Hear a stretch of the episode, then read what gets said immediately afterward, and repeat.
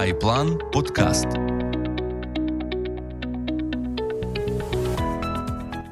Добрий вечір. Е, в нас сьогодні гість, який вже вам знайомий. Це відомий юрист Богдан Янків. Богдана є свій великий YouTube канал. Я впевнений, що якщо ви дивитесь YouTube по цій темі, то насправді е, ви вже бачили його відео. Я просто сьогодні розповім, що буде.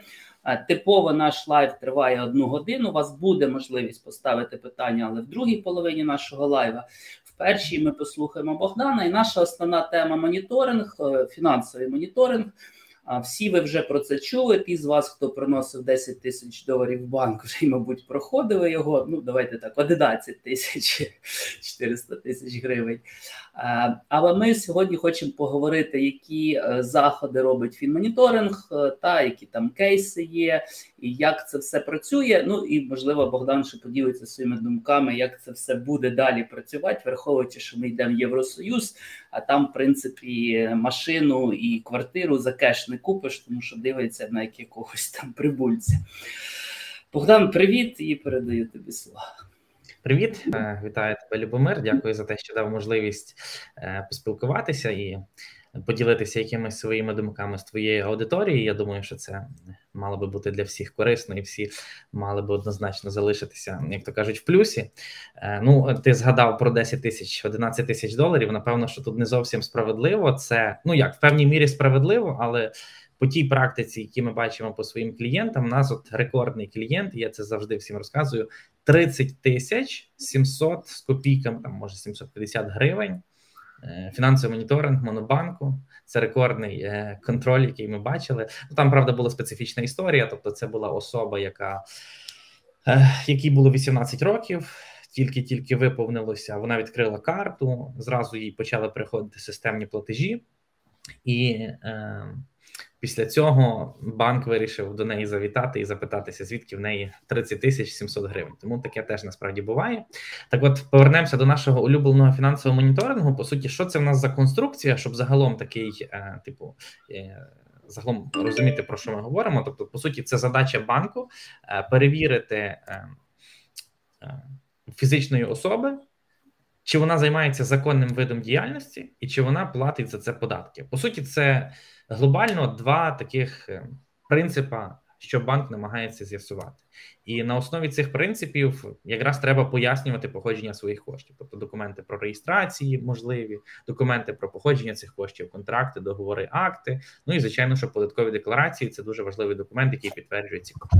У нас є відома цифра, про яку ти згадував там умовних 10 е, тисяч доларів, 11, можливо. Це обов'язковий фінансовий моніторинг, тобто все, що вище 400 тисяч, це звичайно, що банки повинні перевіряти в обов'язковому порядку. Хоча, як практика показує, навіть не всіх е, осіб, е, яких оборот вище 400 тисяч гривень, перевіряють, але є так званий необов'язковий фінансовий моніторинг. Тобто, коли контрагент банку, клієнт банку підозрілий. І в нього оборот менше 400 тисяч гривень, то все одно банк це перевірить, тому що банки проходять перевірку зараз. До речі, з серпня відновили перевірки фінансових моніторингу. Нацбанк відновив перевірку банків по відношенню до правил фінансового моніторингу. Він зможе їх перевіряти, бо до того було бо того був частковий мораторій на ці перевірки. Тільки по вузьких питаннях могли банки перевіряти. І до речі, зараз, скоріш за все, на осінь буде фінансовий моніторинг ще серйозніший. Тому це так трошки наперед забіжу.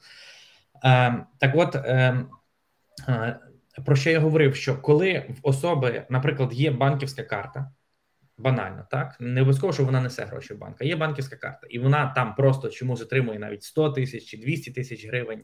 Е, до неї надходять різні платежі. Це все одно може бути підставою для того, щоб банк запитав: а звідки в тебе ці кошти? А чи ти платиш податки, чим ти займаєшся і тому подібні речі? Чому таке стається? Тому що банк має право запитувати це по закону, і він більше того, якщо це не запитає, Нацбанк може штрафувати такий банк, і в нас навіть зараз вже є відомі кейси, коли. Банки закривають за те, що вони пропускають всякі називаємо це так, ну типу ліваки, та тобто ну, підозрілі операції. От буквально нещодавний кейс, як там банк називався. Акорд чи Конкорд, якось таке. Я думаю, що ті, хто ну, останні, які закрили Конкорд, е, там писали про гральний бізнес, але ну ясно, що достеменно ми не дізнаємося.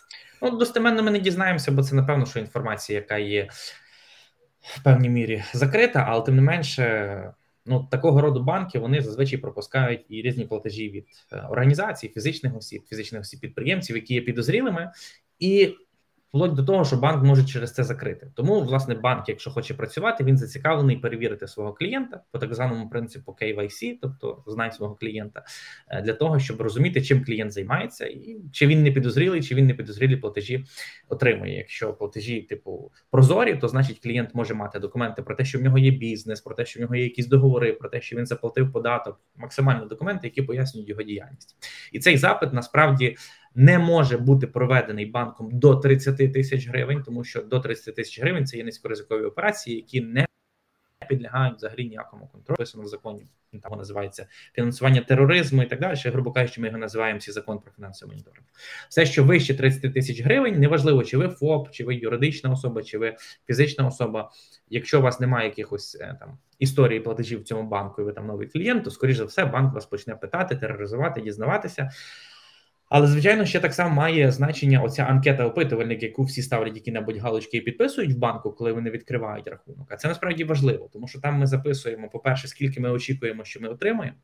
По-друге, ми зазначаємо, що ми будемо робити в цьому банку, чи ми там інвестуємо чи через цей банк, чи приймаємо платежі, чи відкриваємо депозити, що ми взагалі будемо робити в цьому банку. Ця анкетка насправді вона досить принципова. Якщо ви умовно вкажете, що ви очікуєте отримати 50 тисяч гривень щомісяця, а ви почали отримувати 150, Звичайно, що банк вам як мінімум надішле анкету опитувальник, а можливо навіть і запропонує надати розширені пояснення стосовно загалом своєї активності, чим ви займаєтесь. Тому такий проміжний, напевно, підсумок проведемо е, в темі стягнення податків і зборів з фізичних осіб на сьогоднішній момент по суті в більшій мірі напряму зав'язане під фінансовий моніторинг.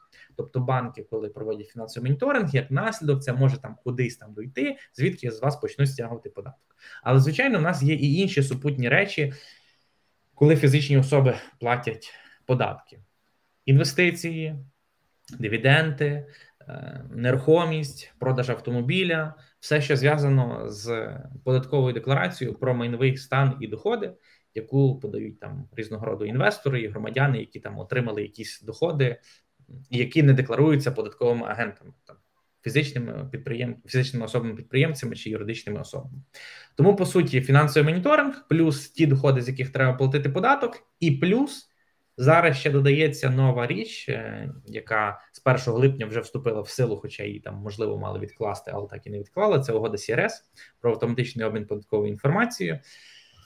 Е, суть полягає в тому, що е, податкова українська отримає інформацію про податкових резидентів України, е, про їхні рахунки за кордоном е, в межах тих країн, які е, власне вступили в цю угоду на основі автоматичного обміну податкової інформації. Звичайно, там тут не треба лукавити, поки що цього обміну не було. Ми не знаємо до кінця на практиці, як це все буде працювати першій хвилі обмін відбудеться в кінці наступного року. Вже почнуться якісь там такі загальні е, тенденції. Е, але в нас е, цього року, наприклад, діє скоріше за все буде діяти. Якщо на 31 грудня цього року діє воєнний стан, то вступає амністія про 250 тисяч доларів в силу, яка означає, що умовно візьмемо там Interactive Brokers, і якимось чином у вас там до 250 тисяч доларів, умовно, 100 тисяч доларів, 50 тисяч доларів, неважливо, до 250. З'явилася сума в акціях, в дивідендах, в облігаціях тому подібних речах. То за цей рік, по суті, вам ці кошти амністують, тому що прийняли норму про 250 тисяч доларів. В принципі, податкова не має права використовувати це як інформацію для стягнення отримання податків, зборів, всяких платежів в бюджет все, що вище 250 тисяч доларів, це звичайно, що може стати підставою для додаткових питань. І того ми з тобою, в принципі, таких три основних канали і три основних джерела обговорили: фінмоніторинг, crс е, угода і податкова декларація про майновий стан і доходи. Е, по суті, ми розуміємо три джерела, звідки можуть піти проблеми, і ці три джерела якось треба менеджити, і кожній людині, звичайно, що розуміючи, що кожен несе відповідальність персонально. Е, бо деколи можна сказати, та там депутати крадуть, е, там дороги будують, е, що неправомірно, там чи чи там знаєш там на якісь оці всі історії, які зараз в публічному просторі. Треба розуміти, що кожен несе персональну відповідальність, і, типу, так склалося, що типу, ну вони мають нести свою відповідальність, понесуть чи не понесуть це вже питання правоохоронних органів, і кожен там так само персонально несе свою відповідальність і має думати, як він буде захищати свої інтереси, свої активи, свою репутацію і мати довідку про ці доходи, які він можливо кудись хоче інвестувати. Тому відповідальність персональна і. Е, зараз саме таке доцільне питання: окей, ми там розуміємо три джерела: е, фінмоніторинг, е, декларація про майновий стан і доходи і CRS. І ключове, що можна запитатись: окей, давайте судові кейси, де когось штрафували, і людина захищала свої інтереси. І, в принципі, напевно, що е, я би відмітив це навіть як позитив, що судових кейсів в принципі нема. І що це для нас означає? Це для нас означає декілька речей. Зараз є інформація е, з офіційного звіту Державної служби фінансового моніторингу за 2022 рік. Тобто, що вони робили, як вони працювали. Це одне з джерел інформації. Так подано повідомлень до Держфінмоніторингу 56 мільйонів 246 тисяч 547 повідомлень подано. Це означає, що там нова пошта, яка має зараз служба фінансового моніторингу. Ем, банки, всі фінансові організації, вони, якщо бачать негативні кейси, вони передають це в державний фінансовий моніторинг, вони зобов'язані це зробити. Якщо вони це не роблять, ми вже говорили, що там вплоть до того, що тебе закривають, якщо ти банк і не подаєш це, тобто вони це роблять. Після цього Держфінмоніторинг дивиться ці всі папери там в електронному вигляді, які їм передають, і робить висновок, що ж ми будемо брати на облік, що ми будемо з цим всім робити. Так е, взято на облік з 56 мільйонів мільйон 179 тисяч кейсів. Точно цифру знову ж таки на слайді. Е, тобто, бачимо, що подано 56 мільйонів кейсів з Держфінмоніторингу, взято на облік мільйон. Вже бачимо різницю. Да? Подали 56 мільйонів кейсів, взяли на облік мільйон кейсів, різниця велика. Е, з цього мільйона кейсів, що зробив Держфінмоніторинг? Передано справ до правоохоронних органів е, в БЕП, Бюро економічної безпеки, якраз по предмету нашої, нашого ефіру, тобто по суті, ухилянти від сплати податків. Так, 125 матеріалів. Тобто, бачимо, що 56 мільйонів повідомлень, мільйон взято на облік, подано е, матеріалів в БЕП 125. І то я е, хочу звернути увагу: з них 90 узагальнених матеріалів та 35 додаткових узагальнених матеріалів. Я, чесно кажучи, е, ну це все офіційний звіт. Можна зайти на сайт державного фінмоніторингу, подивитися. От 90 е, узагальнених матеріалів і 35 додаткових узагальнених матеріалів. Як я це розумію? Як я це розумію, що це, типу, ми вам подали якби озагальнення, хто що мутить, а ви якби з цим розберіться, якщо хочете, можете відкрити справи. Тобто, це прийшло в БЕБ, БЕБ на це подивилось, що там якісь е, хмари тексту, і це ж не факт, що БЕБ з цього відкриє якусь справу. Так, тобто, це ще одна додаткова фільтрація е, цих 125 матеріалів. Я так розумію, що 90 це загалом справ. Потім БЕБ, які задали уточнюючі питання, і їм ще 35 додаткових уточнюючих відповідей скинули. Ну і якщо ми маємо 125 кейсів з 56 мільйонів, мільйонів, то ми розуміємо, як в нас зараз працює держфінмоніторинг е, по відношенню до стягнення податків фізичних осіб. До органів прокуратури 109 матеріалів передано, до НАБУ 96 матеріалів передано. Ну, прокуратура НАБУ це в нас кримінал і корупційні злочини, тому це навіть не зовсім оподаткування фізичних осіб, але тим не менше довідомо. До СБУ 339 матеріалів справ. Це вже в нас фінансування тероризму і тому подібних речей. До розвідувальних е, органів один узагальний матеріал. Що це за матеріал? Е, передавалось три блоки матеріалів справи. Це знову ж таки от офіційна статистика Державної служби фінансового моніторингу. Вона є публічна, будь-хто її може перевірити, побачити і так далі. Е, протиправне відчуження та розтрата державного майна, незаконне привласнення державних активів і розповсюдження оголошень про збір коштів, нібито на потреби ЗСУ. Причому вони акцентують увагу, що це з використанням інтернету та месенджеру Telegram. Тобто, ем, оці всі кейси, які ми з вами проговорили. От Беб описує, що це кейси саме от про ці три пункти. Тут е, от ухилення від сплати податків навіть е, як загалом розділу, в принципі, нема. І загалом, які інструменти використовувалися особами для того, щоб проводити оці от кейси, які ми проговорюємо. Да? Тобто продавали товари і послуги, робили транзитні рахунки, щоб робити якісь там перекази Міжнародні перекази, благодійна допомога, гуманітарна допомога, фінансова допомога, депозити, криптовалюта, до речі, що є червоний прапор для банків, готівка, платіжні картки і нецільове використання бюджетних коштів. Тобто, це ті транзакції, які бачив фінансовий моніторинг, передавав далі в державний фінансовий моніторинг. Державний фінансовий моніторинг вважав, що це там щось суттєве, напевно, треба передати далі, і передавали далі, і бачили, що там якісь там незаконні продажі товарів, якісь дивні транзитні е, кошти по рахунках ходять і так далі. Тобто який ми робимо з цього висновок, що ем, в принципі на сьогоднішній момент от одне джерело контролю за податками доходів фізичних осіб, як державний фінансовий моніторинг, фактично на державному рівні не пушиться. Тобто, ну можливо, є якісь ідеї, але вони це не роблять. Зокрема, хочу згадати тут таку річ: пам'ятаєш, був закон про податкову амністію, коли Е, пропонували спочатку до 1 вересня 2022 року, потім продовжили до 1 березня 2023 року задекларувати активи. І в законі було прописано, що там кабінет міністрів протягом 9 місяців з моменту вступу е, закону в силу е, обіцяє, точніше, немає, а не обіцяє, а зобов'язують кабінет міністрів е, дати проект закону, яким е, мають Е, яким мають запропонувати якісь додаткові елементи контролю за доходами фізичних осіб. Ну так, здається, гетьманцев говорив тоді про навіть контроль непрямих доходів е, витрат. Перепрошую, те, що в Європі давно діє. Там насправді були такі гучні заголовки.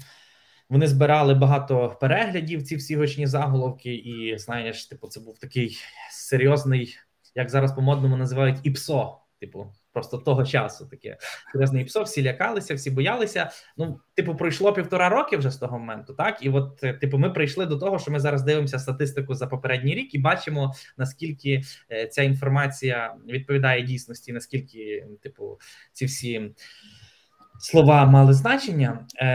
Я би сказав, що це не є добре. Типу, ну звичайно, ми всі би хотіли просто отримувати гроші на карточки і не платити ніякі податки, щоб типу нас ніхто не рухав.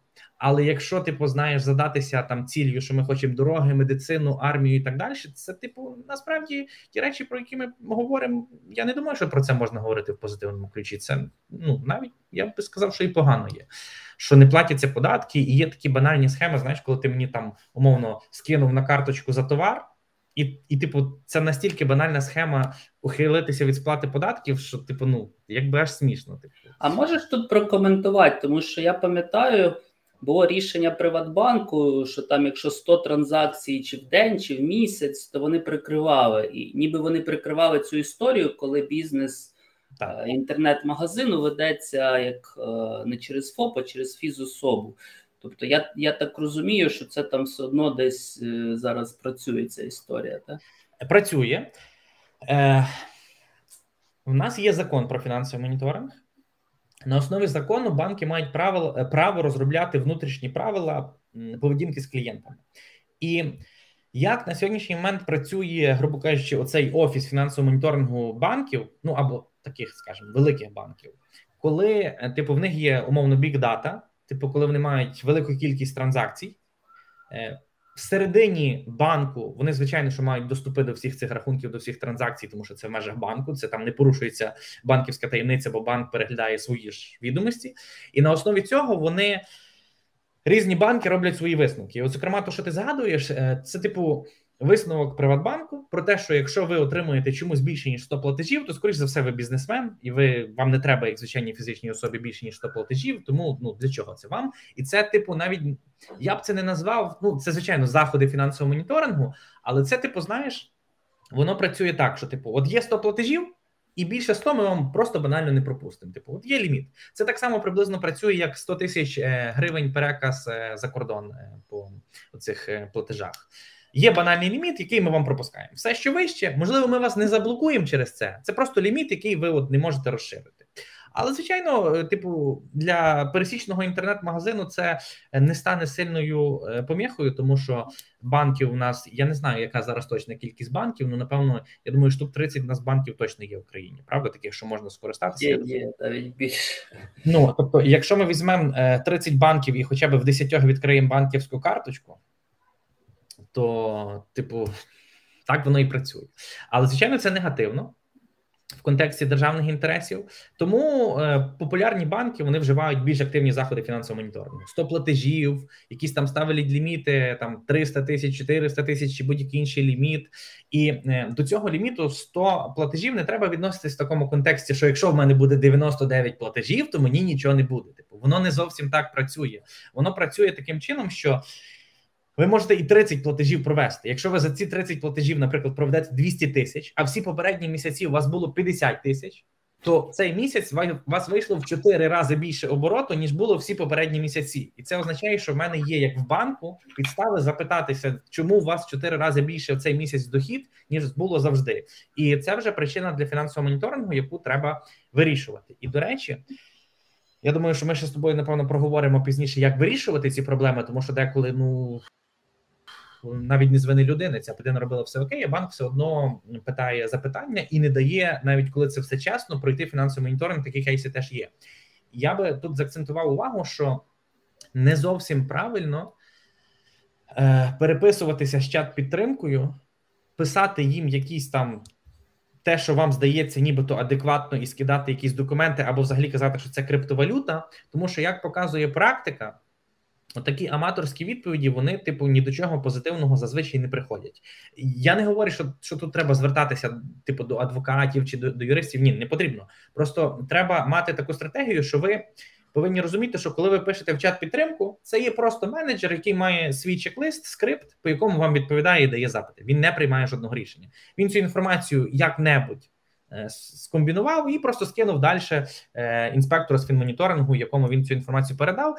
І звичайно, коли ви надіслали офіційний лист до банку, де юридично поскладали гарно документи і описали свою структуру діяльності, і це передав менеджер чат підтримки.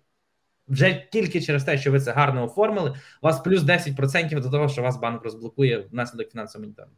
Якщо ви лайфхак, я тебе трошки зупиню. Тобто, друзі коли ви щось пояснюєте банку, зробіть це структуровано, можете там якийсь графік намалювати, чи табличку, красиву PDF-ку, ваш там контактний номер телефону, ваш сайт там чи ваше резюме на LinkedIn, і це вже більше шансів. Так, так, однозначно, навіть якщо е, це не має прямого відношення а має таке, знаєш, типу, побічне відношення. Це все одно вже, типу, плюс там 10-15% до того, що, типу, ну ви адекватна людина, і плюс-мінус, типу, до вас вже більше довіри. Тому це, звичайно, має значення, і е, треба це робити і грамотно до цього підходити. Е, Значить, виходить, ми обговорили фінансовий моніторинг, так? Я ж е, хочу і... в контексті запитати цьому. Просто недавно було рішення, здається, з 1 серпня, коли людина кладе іншій людині на картку більш ніж 5 тисяч гривень, треба номер мобільного вводити. І і я тут хочу з тобою трохи пофантазувати. От В Україні є великий ринок нерухомості, є плата за оренду. Ну дуже часто, якби цю орендну плату фізичні особи не декларують, хоча їм скидаються на картку. Ну, є цілі там рантьє там з багатьма квартирами. Так. Ось е, з точки зору ідентифікації цього відправника і так далі. Ти ти бачиш якийсь момент, що тепер там по номеру мобільного можна там банку ідентифікувати, щоб та ця людина конкретно від цього номеру кожен там місяць отримує там 15 тисяч гривень. Чи поки що не ясно, якби для чого і як ця норма взагалі буде діяти? Дивись, е, цей крок ем, про те, що е, Нацбанк е, прийняв рішення по ідентифікації, це ще пришвидшило те, що сім-карту будуть видавати по паспорту. Ну тобто, то, що сім-карту будуть видавати по паспорту, це просто питання часу. Ну, я думаю, що не варто цього лякатися. Це просто цивілізований інструмент контролю, який має працювати на наше благо в цілому. Е, це пришвидшило цей час, тому що, типу, от ти скинув гроші в терміналі, у тебе є номер телефону, ми видавали тобі його на той паспорт. Чому ти скидаєш стільки грошей? Звідки взагалі в тебе ці гроші? Тобто, чи це колись буде? Це колись буде, але не сьогодні. Сьогодні для чого це зробилося? Е, ключова насправді така річ. Якщо там, скажімо так, говорити про це відверто, то банально на сьогоднішній момент е, такі термінали ставлять собі там великий бізнес е, в своїх там точках для того, щоб бухгалтери просто йшли і кешували зарплату через цей термінал, і в зв'язку з цим дуже велика сума ухилення від сплати ПДФО і військового збору. У нас якраз питання ПДФО і військового збору. Але в даному контексті просто ПДФО і військового збору ухиляється більше навіть не так е, кінцевий, кінцева особа, а е, бізнес, який мав би бути податковим агентом. І виходить конструкція, коли от ти представляєш ти на роботу, оформився, да, то з тобою навіть гарно підписали договір. Ніби всі документи тобі дали, і ти ці документи тримаєш на руках. Тобі виглядає, що ти працівник і тобі дали договір. Ти ж думаєш, ну мене оформили на роботу. І ти навіть дав номер карточки, і тобі гроші на карточку приходять. Тобто, в тебе все офіційно. Але е, банально, що робили, це бухгалтер приходив з пачкою е, кешу і в цей термінал премії виплачував. Премії виплачував так. Ми вам премію виплатимо. І а з цього, звичайно, що ПДФО і військовий збір ухилявся, і просто банки Опрацьовуючи кейси, напрацювали, що в цьому є проблема. Передали в Нацбанк. Нацбанк прийняв рішення, і от ми маємо результат того, що зараз це через телефон. Звичайно, якщо в нас буде, тобто дивись, тут типу, це ж як працює. Типу, в нас же ж ці, хто придумав цю схему платити зарплату через термінал, винахідливі люди, і вони догадаються, що можна піти купити 15 сім карточок і 15 телефонів, потім їх викидати. Тобто, звичайно, на, на, на цю дію є протидія, і потім ми чекаємо наступний крок, коли ці сім карточки перестануть продавати без паспорта. Тобто, це такі, знаєш, типу, от, кошка-мишка, та типу, ну mm-hmm. Десь десь такі змагання, і в основному це якраз рішення більше про оці от е, податки на зарплати. Е, В цілому, ти запитався про управління нерухомістю. Я знаю, що за кордоном дуже популярно, коли от ріелтор може взяти ліцензію, може приймати платежі від твоїх клієнтів за нерухомість, а потім тобі перераховувати ці гроші. У нас поки що це законодавчо фактично неможливо. Е, гроші маєш отримувати ти, тобто власник нерухомості на свій рахунок, там на свого ФОПа, чи ти можеш платити податки як фізична особа, це абсолютно без проблем. А е, оцей управлінець нерухомості він максимум може там отримувати від тебе якусь комісію на свій рахунок, і в принципі все. Тобто на сьогоднішній момент неможливо ну, типу, можна, звісно, щось думати, але фактично дуже складно налагодити структуру, коли отримав платіж за оренду квартири, там умовний управлінець нерухомості, який тобі потім і собі отримав комісію, а тобі потім скинув е, доходи. Тобто, в, в побутовому варіанті це неможливо. У нас знову ж таки зараз є відомий е, оцей зараз REIT, як як це правильно ну REIT фонди. Це ж так воно кажеться. Правильно REIT фонди. REIT на нерухомість. Е, в них структура трошки інакша. Коли є юридична особа, ти є засновником юридичної особи, і тобі якби виплачують дивіденди, а вони на юридичну особу отримують цей платіж. Тобто там тоді структура трошки інакша, і тоді так це можливо зробити, але це неможливо зробити в побутовому варіанті, коли там в тебе одна чи дві квартири, і ти просто хочеш через управлінця нерухомості е, здавати в оренду. Тому. В цілому, чи це є загроза для таких людей? Я думаю, якщо чесно, це для них нічого не змінить, тому що ну Давай будемо реалістами. Навряд чи більшість людей отримує там не знаю 100 тисяч гривень в місяць за за оренду квартири. Тобто, це там нехай 2-3 квартири, це там 30-40 тисяч гривень, нехай 50 тисяч гривень. Це не є супервелика сума для фінансового моніторингу. Я би взагалі насправді отримував це на ФОПа і не заморочувався. Тим більше тут можна взяти, наприклад, другу групу і платити 1340 гривень податку. Або якщо це айтішник, то це просто додати додатковий квед і платити 5% податку, і це ще й включається в твою додаткову довідку про доходи. Тобто це максимально просто врегулювати. Але в цілому, якщо є дуже велике бажання, то я не бачу, що щось міняється для цих людей. Якщо чесно, мені ну, я я тут якраз додам, бо я якраз той е, айтішник, фінансист, який додав собі просто квед оренду, і я здаю офіс по ФОПу і ну, плачу податки, виплачу не 18 плюс 1,5, а 5%. Тому так, е, хто хоче прозоро платити е, податки з нерухомості, там є обмеження там по площі, але в принципі, як ти сказав, 400 правильно. квадратів нерухома е, нерухоме майно комерційного призначення і окремо 900 квадратів е, житлове призначення. Ну, більшості наших глядачів цього вистачить. Я думаю, що вистачить. А якщо є потреба розширятися, ну то це вже можна і про юридичну особу якусь думати на таких великих площах. Вже й не гріх юридичну особу зареєструвати. Так. Добре, Я знаю, що там в контексті е, оцієї речі. Якщо от, е, бо деколи клієнти приходять з таким запитом, знаєш, кажуть, я хочу, щоб в мене було от максимально все прозоро. І якщо є такий запит максимально прозоро, то є такий документ, який називається 20 ОПП. Про нього якби вроді вже і знають люди, але ще так не дуже. Суть цього 20 ОПП полягає в тому, що ти в податково повідомляєш про своє майно, на основі якого ти здійснюєш бізнес. І в цій 20 ОПП можна зокрема подати перелік своїх квартир, які ти здаєш в оренду. Тобто, ти відмічаєш, що це твоя власність, яку я здаю в оренду. І коли ти маєш цю довідку 20 ОПП, це якби додатковий документ, який показує податковій, що моя власність, я її здаю в оренду, і це типу збільшує твою прозорість. Це можна так теж зробити. Ну, навіть в податковій декларації там же ж є, ти ставиш галочку, майно, яке здається в оренду. Тобто там є власне нерухоме, нерухоме, є те, що здається в оренду. Можна навіть я, наприклад, все майно в декларацію вношу і своє. А який практичний зміст?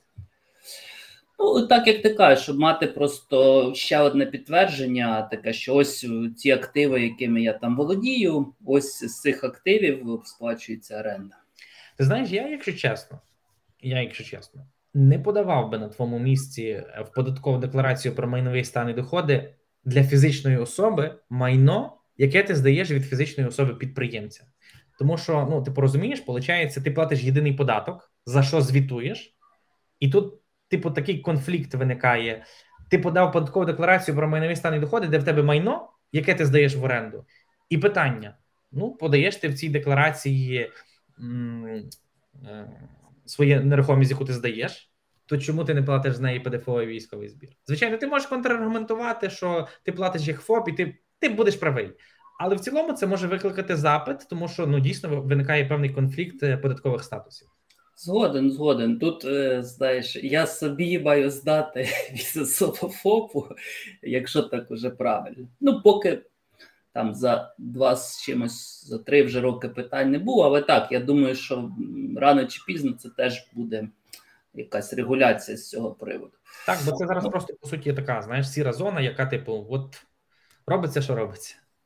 Добре, давайте далі, бо в нас ще й треба час для питань залишити. Але е, так, давай коротко. В нас залишилося що? Угода CRS і. Про CRS можеш багато не розповідати, бо ми насправді е, багато про це писали, і на каналі в нас відео було. Тобто, я думаю, CRS е, тема, е, коли воно відбудеться, ми ще будемо відео робити. От. І податкова декларація про майновий стан і доходи як джерело інформації про ваші податки. Тут воно зазвичай працює таким чином, що, типу, ви самі подали декларацію, тому що інструментів, в принципі, попередні роки в податкової дізнатися про те, що е, у вас там є якісь доходи, майже і не було. Тобто може бути таке, що ви подали цю податкову декларацію, задекларували якісь кошти, і податкова вам може надсилати запит про походження цих коштів. Типу, де ви їх заробили, чому саме така ставка податку? Особливо це їх цікавить, коли якраз є оці от питання. Я впевнений, що ти в курсі е, сплати податку по угоді про уникнення подвійного оподаткування, коли ти там десь за кордоном, нібито вже заплатив, і ти хочеш це зарахувати в Україну. Це от вони найбільше люблять. Особливо це там стосується якихось дивідендів чи там продажі акцій. Це звичайно, що найбільш такі питання. Тобто, в, тому контексті податкової декларації про майновий стан і доходи я би відмітив декілька важливих тез. По-перше, грамотно підходьте до стратегії декларування. Чому саме таку цифру ви записали? Бажано мати аргументацію. Чому саме така цифра? І питання аргументації по суті не врегульовано. Тобто, якщо вдатися до інструкції про заповнення податкової декларації про майновий стан і доходи, там просто банально коментуються поля. В це поле пишіть такий дохід, це поле пишіть такий дохід. Типу, а якщо детальніше розшифрувати, а як це підтвердити і тому подібні речі, як це розраховувати, яка методика розрахування, такого нема. Ми в себе з командою детально досліджували це питання, бо, типу, є дуже багато запитів на декларування. Люди зараз хочуть виходити в прозору площину, і ми дійшли до того, що зараз. Е, з діючих документів є тільки один документ, а саме е, декла... Ем, інструкція для банків, тобто для податкових агентів, як вони би мали би подавати оці декларації, і як би вони б мали б розраховувати податки, якщо вони би виступали агентами, які е, Так, я знаю цей документ, бо е, в Україні ж давно дуже брокери працюють, і от брокери користуються якраз цим документом, про який кажеш. Так, от і по суті, це єдиний нормативний акт, на який можна послатися. Типу, знаєш, от згідно пункту там 3.2.1, умовно, я задекларував це так, тому що там так прописано. Типу, тобто, це єдиний документ, і в нас по суті є аналогія права, аналогія закону, яка означає, якщо у нас ті самі суспільні відносини, але нема регулювання, то ми користуємося найбільш подібним нормативним актом. І по суті, що я би рекомендував, саме коли ви розраховуєте в своїй декларації і очікуєте, що може бути податкова до вас подавати запит, то е, розраховуйте це з посиланням на цей акт, щоб ви, коли будете відповідати податкові, ви не сказали, що я це задекларував, тому що а я це задекларував, тому що от є у нас нормативний акт, який нині чинний. Згідно такого то пункту, я зробив повністю аналогічно. Зокрема, ми от е, пішли, починаючи з цього року, з клієнтами по цікавій стратегії декларування податків на дохід фізичних осіб е, внаслідок е, інвестування. Як ми робимо зараз? Е, ми декларуємо накопичення збитків. Тобто, типу, знаєш, як, от, наприклад, декларують за кордоном: От ти купив, задекларував свій мінус. Купив, задекларував свій мінус. Умовно, за 5 років в тебе там мінус 100 тисяч доларів податку. На наступний рік ти якби вийшов з цього і маєш заплатити, наприклад, 110 е, тисяч доларів податку. Але в тебе вже мінусом за попередні декларації от 100 тисяч є, і ти платиш тільки 10 тисяч. І ми з цього року от почали з клієнтами так само робити. Е, і це відповідає якраз цій інструкції. І ми рекорд з клієнтом, який задекларували, це 2 мільйони 600 е, тисяч гривень мінусу. Ми долучили всі документи як додатки зразу до декларації і розрахунки. І до нас навіть не прийшов запит з податкової, вже декларацію подали. Ну, вже виходить, вже навіть податок треба було заплатити до 1 серпня. Так, тобто, вже якби був би спірний податок, була б якась претензія з податкової. І ми задекларували оці 2 мільйони, якби в мінус, що в нас витрати. Тобто, в нас е, витрат з'являється на майбутні роки. І наскільки ми зараз підтримуємо комунікацію з клієнтами, вони продовжують накуповувати, і ми на наступний рік теж будемо декларувати ще мінус. Ну і там, якщо якийсь буде в когось вихід, то ми будемо пробувати оцими накопиченими мінусами скористатися в майбутньому податковому періоді. Але знову ж таки, це вже це робиться на підставі конкретної аргументованої е, конкретного аргументованого нарахування згідно цього там положення е, для для брокерів, банків податкового. Це досить інноваційний підхід. Та е, я знаю, що податкові збитки переносяться з року в рік, але тут по суті витрати на придбання, те, що ти кажеш. Ну тут ем, я я думаю, що цю позицію треба досліджувати. Вона відповідає нормативному акту. Тобто, дивись, е, судових кейсів, як ми з тобою обговорили, нема. На сьогоднішній момент в нас по декількох клієнтах такі кейси є. От рекордна сума 2 мільйони 600 тисяч мінус, і не було претензій податкової. Але з, з тим, що ми подали додаток до податкової декларації з розрахунком, чому ми так зробили з посиланням на нормативний акт. І, типу, це пройшло. Ми подивимося, як буде на наступний рік, але я насправді позитивно на це дивлюсь, тому що це прямо аргументовано згідно того положення. Ніхто проти цього дотепер не заперечував, і це має здорову логіку. Тобто, ну погодься, що типу ну, нормально казати кожного року, що ти докупив, показати це податковій. В тебе буде історія закупок, а потім ти скажеш: От я продав. В мене є виписка з брокера. Давайте врахуємо мої податкові е, збитки, і я заплачу різницю. Ну, Тут, я думаю, е, нам доведеться рано чи пізно витягнути з ДПС все-таки роз'яснення, бо наші клієнти роблять інакше. Ну, Тобто вони декларують лише зафіксовану продажу. От, Якщо я там купив за 100, продав за 90, то так, я маю 10 доларів збитку. Але якщо я купив за 90 і не продавав той актив, ну то я не декларую 90. Uh-huh. Ми ми на сьогодні таку позицію дотримуємося. Ну, цікаво, що є ще є інша, і, і а, тут, по суті знаєш, ми раз... говоримо про один той же документ. Ми а, говоримо про один той же документ, і в мене навіть були дебати з, з декількома клієнтами, що, типу, як я типу, там бачу одне, тут бачу інше. Не може таке бути, що всіх різні позиції. І, і найбільший казус, що, типу, як ми бачимо, що, типу, от ти свої кейси знаєш, ви декларуєте, ну, я так розумію, що у вас проблем немає. І, типу, я теж наші кейси знаю, і в нас теж проблем нема, але в нас зовсім різні підходи. А скажи, будь ласка, от е, у нас є досить масова історія, коли там в певному регіоні податкова, от е, ми говоримо про додаток F1 або про то ці подвійні, не пам'ятаю який рядок, да, ну, податки сплачені там так. за кордоном. І податкова масово всім шле запит, типу стаття там 73, якась давайте документи. Так. От е, як ти ставишся до відповіді на цей запит? Бо ми навіть робили великий лайв на каналі глядачам, кому цікаво, він є за квітень. І е, ну, моє особисте бачення, що платник податку не зобов'язаний нічого давати ось такому запиту, бо це не є там планова чи позапланова перевірка. От, можливо, в тебе є кейси роботи з запитами податкової. Е, Дивись, е, точно треба відповідати. Тобто, відповідь треба надавати точно, тому що не відповідь може потягнути за собою податковий арешт. Тобто, е, ми фіксуємо те, що треба відповісти. Це однозначно. Е, Ти правий на рахунок обсягу інформації, яку треба надавати внаслідок цього запиту. Тобто, звичайно, їхній запит, скоріш за все, це просто, типу, вони закидають вудочку. Що що ви дасте, а там ми вже придумаємо, якби що з цим зробити. Так? Тобто, це десь приблизно така їхня концепція.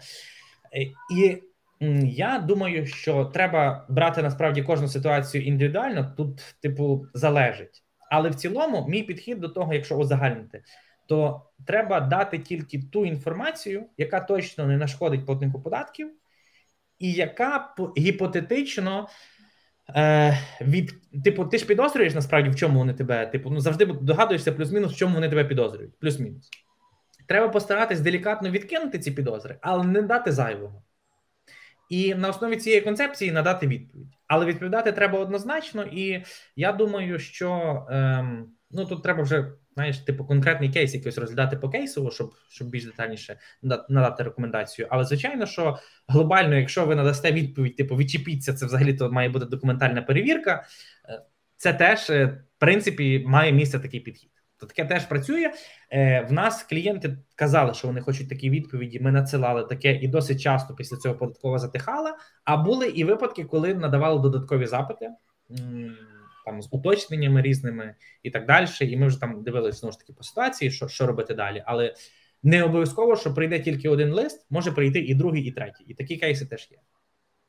Якщо ви прозоро платите податки, та, то ви можете самі такі листи відповідати, звертатись там до команди Богдана, але нічого болючого і страшного в цьому немає, що податково написала вам лист. Бо знаєш, іноді хтось з клієнтів, коли це вперше, вони вже думають, що їх там чуть ли не посадять.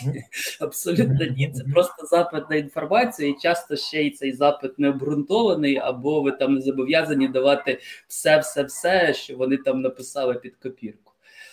Так, і, і, до речі, типовий запит клієнта, типу, виглядає приблизно так: прийшов лист, там 25 документів перелік. Ну, типу, подат... Е, коли податково пише цей перелік, е, з їхньої логіки, це просто можливий перелік, можливо, у вас щось є. Ви просто подивіться, ви нам це надайте. Типу, це їхня логіка. Клієнт, ну, платник податків, в свою чергу, думає наступним чином: він думає: мені треба надати кожен цей документ, де я візьму. В мене там 90% цих документів немає, тобто це не так. Типу, це просто загальний перелік, от, як то кажуть, від балди, який вони накидали.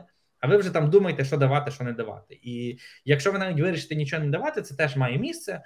В цілому, е, це явно, типу, якщо у вас не було обороту більше ніж 20 мільйонів гривень, то скоріш за все там до криміналу як до неба, тому за це не варто переживати. От і але точно треба відповідати на запит, тому що просто сама невідповідь на запит може стати підставою для накладення податкового арешту. Типу, буває таке, що типу прийшов лист. Ти думаєш, що я зроблю вигляд, що я його не прийняв, або порву його викину. Ну такі реакції теж деколи в людей є. Це дуже неправильна реакція. Треба відповідати, хоча б якось, щоб не давати формальну підставу для податкового арешту. Нагадаю, що е, на каналі є відео, як зобов'язати податкову в електронному вигляді. Також ці листи ем, надсилати. І всім гаряче рекомендую. Це займе вам дві хвилини, але якщо ви не знаходитесь за адресою, ну ви не пропустите цей лист. Ну до речі, е, наскільки от е, ти бачиш по своїх кейсах, що воно на 100% працює, тому що ну не працює іноді так. Працює, знаєш, то працює, то не працює. У нас просто аналогічна ситуація, і конкретно декілька клієнтів яким ми це робили, отримали письмовий лист і нічого не було в електронному кабінеті. Тобто, я просто знаєш, типу, хочу таку ремарку зробити, що я думаю, що це краще зробити, ніж не зробити. От те, що ти кажеш, підключити електронне листування. Але я би на це, отак, знаєш, типу, як на зуб 100% не розраховував. І тому ем, ну, податкову адресу свою актуально краще тримати. Типу, щоб вона була активна, куди є доступ, і в разі чого можна було реагувати на ці листи. Я би так казав. Так, так, дякую за уточнення. Ну, це це гарне уточнення, що не завжди ця електронна опція допомагає. Тому електронна опція, плюс актуальна податкова адреса, або плюс родич, який ходить, перевіряє ту адресу, де ви колись жили, і тоді це спрацює. Я би в цьому контексті хотів ще додати таку штуку, як 5DR. Зазвичай всі ми, або нам всім навіть батьки отримали податкові номери, коли ми мали там не знаю 10 років, пішли в садочок, щоб нас оформити в садочок. Зараз треба податковий номер. І нам отримали на нашу стару прописку цей е, податковий номер. Коли ми оформляємо податковий номер, ми подаємо заявку 1ДР. Її, скоріш за все, за нас підписали батьки і подали податкову, і написали нашу стару прописку. А коли ви змінили прописку, то нема автоматичного реєстру між е, державним міграційним реєстром і е, податковою. І в податкову треба оновити, що ви змінили прописку довідкою 5DR. Долучаєте скан копію паспорта, її можна подати в електронному вигляді через електронний кабінет і оновити свою прописку в податковій. Тоді вона буде знати вашу актуальну адресу як фізичної особи. Це такий типу делікатний момент, який досить часто опускають. Слухай, ну ми з тобою вже дали кілька корисних порад, і в нас є кілька запитань. І подяка компанії Restream. Українці, засновники цієї програми, це світовий софт для стрімінгу. Так, давай е, тут одне філософське питання: типу, навіщо податки платить? Ну, це. Мені здається, треба платити, бо це наш обов'язок. І Хто не знає, зараз всі податки йдуть на армію, сектор безпеки і оборони в державному бюджеті. Тому ми, я ми... прокоментував коротко це. Типу, з моєї точки зору, ну я, наприклад, типу, всі податки плачу е, зі 100% доходу. Е, ну, так як це дозволяє система оподаткування, звичайно, але зі 100% доходу. І тут треба розуміти декілька делікатних моментів. По-перше, е, коли ти платиш податок, в тебе, типу, ну, якби з'являється відчуття, що ти його заплатив. А це означає, що ти маєш право вимагати. Тобто, треба розуміти, що поліцейський, який тебе зупинив, податківець, який тобі дзвонить, будь-який державний чиновник, який з тобою спілкується, ти йому платиш зарплату. І коли ти платиш цей податок, в тебе з'являється перещолкує щось. Ну, ти платив цей податок, ти можеш вимагати сервіс. Це не означає, що з ними треба скандалити, сваритися чи щось робити. Але треба розуміти, що ти ну на підписці, та? тобто вони в тебе на підписці. Коли ти платиш податок, ти повинен це розуміти. Друге ти навіть можеш мати егоїстичний інтерес. Звичайно, якщо в людини невеличкий дохід, е, там декілька десятків тисяч гривень, і, і типу вона не платить податок, а просто ну там виживає. В цьому є логіка, так але якщо з'являється більший дохід, то досить часто в людей з'являється ідея: а можливо, я десь інвестую, а можливо, я вкладу ці кошти, можливо, я покладу їх в банк, хоча б на депозит, тобто якось ним розпорядитись. Можливо, я їх хочу за кордон перевести, так і для цього треба довідку про погодження коштів. Тобто, крім того, що ми допомагаємо державі, ми можемо вимагати від держави за свої податки. Ми хочемо інфраструктуру в державі. Ми отримуємо можливість мати ці гроші мобільними. Звичайно, що в нас на сьогоднішній момент немає такої ще до кінця свідомості, що типу сплата податків дає мобільність цим грошам. Але якщо ми візьмемо західний світ і, типу, ви не сплатите податки, то це означає, що типу максимум, що ви можете мати, це е, гроші під подушкою, за які нічого не купите. Тобто, ну дико звучить, я маю гроші, як я не можу нічого купити. Типу, так? але воно так працює, і в нас теж так почне працювати, якщо ми хочемо там західний світ. Це просто питання часу. І насправді я сподіваюся, що це станеться швидше. Тобто, це буде складніше там чорним кешем користуватися, але це принесе там, скажімо, благо більшості людей. Дякую. Я думаю, що ти додав е, причин, чому платить податки. Цю тему ми постійно обговорюємо. Я більше візьму інструментальних питань. Угу. Так. Е, зараз ось це цікаве питання. Ну ем, я для глядачів скажу для User from UA, що ми завели цілий канал в Телеграмі iPlan Poland, І там ви можете побачити і пости, і дискусії по цій темі, і CRS, ФОПа в Польщі. В Польщі є свій, до речі, ФОП, і ставки там теж е, людські, хоча вищі, ніж в Україні. Е, чи ти хочеш цей прокоментувати, чи підемо далі? Я коротко можу прокоментувати. Я маю наступну позицію по тому питанню. Е, по-перше, коли сидить ФОП в Польщі український. Перше питання, яке би я б задав цьому ФОПу: а яка у вас довгострокова стратегія, і чи вона у вас є взагалі? Тобто, чи ви хочете лишатися в Польщі, чи ви хочете вертатися в Україну? Якщо ви хочете вертатися в Україну, якщо чесно, типу, якщо ви ще там рік посидите зі своїм ФОПом, ну це ваш ризик, це ваша відповідальність, але підказує мені щось, що вам ніхто нічого не зробить. Але якщо у вас є довгострокова стратегія, ви хочете, наприклад, отримати там відомий сталий побут польський, чи там, не дай Бог, претендувати на польське громадянство. Е, Ну, дивіться, типу, я собі не представляю, за яких обставин поляки вам видадуть сталий побут, якщо ви не покажете їм польський піт, польська декларація про майнові стани доходи, де ви їм платили податки. Тобто ви пройдете 15 кабінетів, вас відфутболять і якби попрощаються з вами. Тому, звичайно, якщо стратегія довгострокова з планом перебувати в Польщі і отримати якийсь там документ то сидіти на польському ФОПі, я не знаю, що ви там робите, якщо чесно. Ну, Мені здається, це зовсім нелогічно. Будемо відповідати коротко е, по можливості. Як декларувати, чи треба е, допомогу родичів? питання спорідненості, я так розумію. так? Питання, по-перше, спорідненості, а по-друге, питання цілей цього декларування. Тобто, ну, якщо ми хочемо ці гроші кудись там не знаю, вивозити за кордон чи кудись робити, то напевно нам треба додатковий документ, щоб вони десь мали походження. А якщо це типу гроші, які вам подарили родичі, і ви хочете покласти далі під подушку, так, погоджуюсь. Тут якби можна не декларувати, і якби перша лінія там податків немає. А, Так. Е, моряки нас запитують Валерій. Я для всіх глядачів розповім про що мова. Моряки отримують від іноземних компаній на іноземні картки оплату за свою роботу. І Відповідно, якщо вони нічого ніде не декларують, то виходить, що вони часто цими коштами в Україні нормально розпорядитись не можуть. Я вже мовчу про Interactive Brokers, та, який якби передбачає інвестування і може в будь-який момент запитати про походження коштів. Е, чи є в тебе якась універсальна відповідь для моряків? Ем, Є. У мене навіть є кейс. Ну, це не зовсім моряки, але приблизно. Ми багато насправді податкових амністій клієнтам подали. Ну як багато, типу я не маю на увазі там 100 чи тисячу, там декілька десятків справ у нас було по податковій амністії. Е, кейс до нас звернувся українець, який працює в Африці лікарем і лікує африканців. Так його син поступав в Австрію в університет. Для того, щоб поступити в Австрію в університет, треба відкрити студентську візу, треба мати е, підтвердження доходів вашого спонсора, який вам спонсорує навчання і проживання в Австрії. Тобто, в даному випадку, батька, який працює в Африці лікарем, де йому платять зарплату на африканський якийсь там банк. Я не розбирався в системі африканського оподаткування, але в нього не було жодних документів, які підтверджують ці кошти. Тобто йому платили і платили без документів.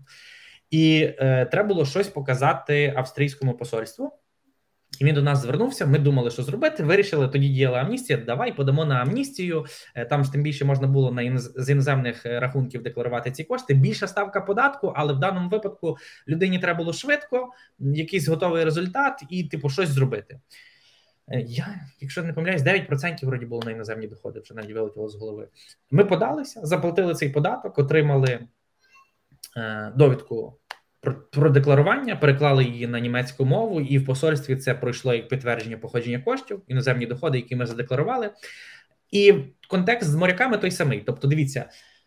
Банки ваші платежі пропускають, бо у вас є там якісь контракти, по яких ви проходите фінансовий моніторинг. Але Якщо ви ці гроші захочете десь глобальніше кудись купити, переінвестувати, щось зробити, то вам, напевно, треба буде податкову декларацію про те, що ви заплатили податок.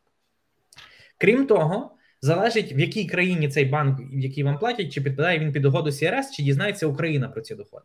Бо з точки зору українського законодавства ці доходи однозначно оподатковуються. Ви громадянин України, отже, податково вас буде вважати 200% податковим резидентом. Це навіть питання не дискутується. А отже, буде казати 18% податковий дохід, 1,5% військовий збір. А якщо ви будете бати банк в країні, яка є не знаю, в Польщі, яка входить в угоду СРС, то рано чи пізно податково дізнається про ці кошти, і з вас самі попросять ті гроші. Чи там на наступний рік, чи через рік це вже просто питання часу, але рано чи пізно це відбудеться. Тому приблизно така концепція з моряками. По перше, ви самі напевно маєте бути заінтересовані в отриманні довідки. Якщо вам все рівно на цю довідку то просто ну розраховуйте, що з часом про ці гроші податково сама дізнається і попросить вас заплатити податок. Я знаю, що хочу прокоментувати. Я теж дивлюся коментарі, і я бачу. Ми з тобою говорили питання для чого е, платити податки, і тут людина дописала коментар. Я неправильно виразився про податки. Я мав на увазі, навіщо платити в пенсійний фонд, якщо тобі е, назад навіть половина не вернеться, краще собі збирати на пенсію самому.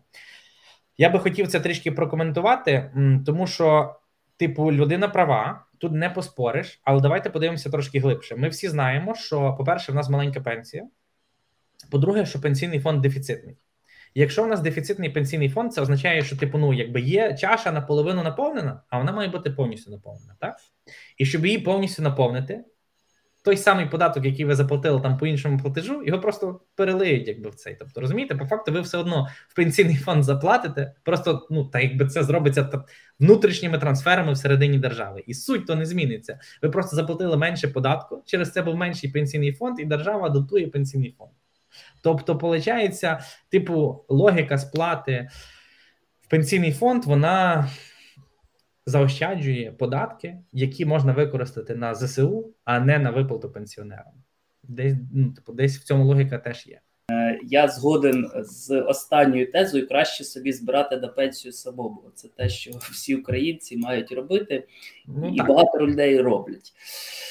Так, е, добре, добре. Там нас ще просили інвестиційні збитки. Я думаю, це можна в документі почитати. Так, там є там досить е, чітко пише про інвестиційні збитки. Якщо відкрити, то можна почитати. Головне бажання. Е, супер.